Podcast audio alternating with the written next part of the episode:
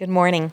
This week we begin Sefer Shmos and transition from Bereshis, which is the book of the families of our Avos and Imahos, to Shmos, which is the book of the formation of the Jewish nation.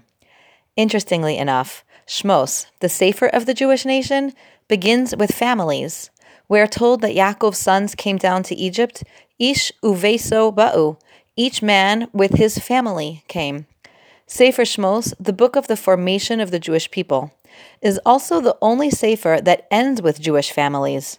The last pasuk in, in Sefer Shmos includes the words Beis Yisrael, the family of Yisrael, whereas the remaining books of the Torah end with the words Bnei Yisrael, the Jewish people. Shmos begins with families and it ends with families. This is a profound lesson, and it's a theme that's repeated over and over in the next few parshios as the Jewish nation is formed. The Jewish people exists only as an outgrowth of the Jewish family.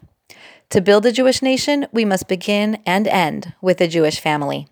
Specifically, not just the family, but the wife and mother.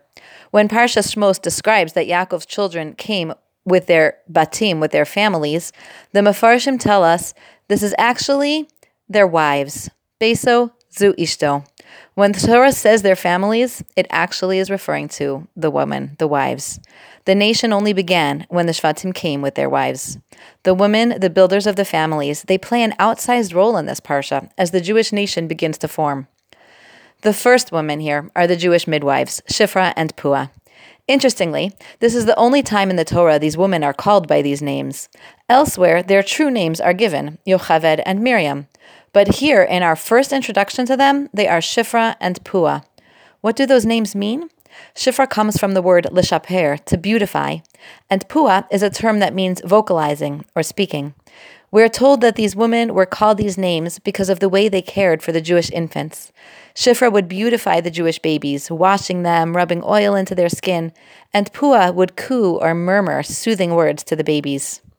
It's important to remember that Yocheved was the wife of the leader of the Jewish nation, surely an exemplary woman and a leader in her own right to everyone. And Miriam spent the rest of her life as a leader of the Jewish nation and a Neviah, a prophetess. These women had important leadership roles, and there are other talents of theirs by which they could have been known, aside from their role as the nurturers of Jewish babies. Yet we know them here as Shifra and Pua, women who beautify and sing to babies. I think one lesson we can take from these psukim is very simple. We live in a mixed up world where things of lesser importance seem vital, and truly vital and significant jobs seem trivial. Sefer Shmos tells us that the foundation of the Jewish nation doesn't rest on its shuls, yeshivas, chesed organizations, fundraisers, or kosher pizza stores, but on each individual family. And each family rests on the foundation of the woman of that home. And what does the woman do that's so valuable? Maybe Shifra and Pua are here to remind us that it isn't the big, glorious projects, as much as the small, mundane acts of loving, caring, and nurturing. Brushing our kids' teeth, brushing their hair, singing songs, telling stories. We sometimes get confused. Why should I sit down and read them a story when they can watch an adorable animated version on my phone? Then I could actually be doing something really important. No, Parsha Shmos is here to remind us that it's each small moment each seemingly trivial act and interaction that Jewish women and mothers have that's at the foundation of our entire nation. We think it's small, but really, each tiny act of care and love in a family builds our entire people. Have a beautiful day.